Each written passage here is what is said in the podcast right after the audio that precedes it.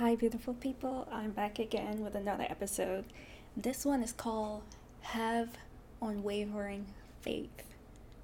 You know, sometimes we're met with trials and tribulations, not knowing how we got here or where to go next, but I want you to think about all the times when you thought you wouldn't make it and you consciously or unconsciously pleaded for a way through and you made it. That, my friend, is the power of God. All you need to do is trust and believe you'll make it true because God has already provided a way. Have unwavering faith in the impossible. When times are hard, have unwavering faith. When your paycheck seems like it won't make it this month,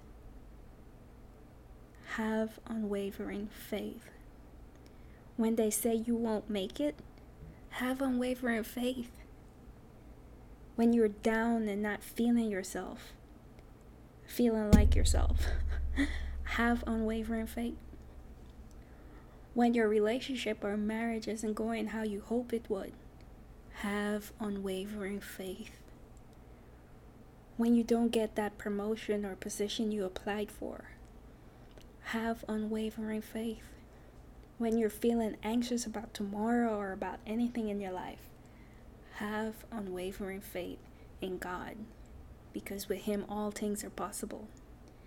And in terms of anxiety, I mean, I have anxiety from time to time too, but Matthew 6 27 says, And which of you, by being anxious, can add a single hour to his span of life? No one. No one can do that. No one. Being anxious about anything gets us nowhere. So, what you do? Have unwavering faith in God that He'll see you through no matter what it is you're dealing with. That's the end of my episode today. Be blessed.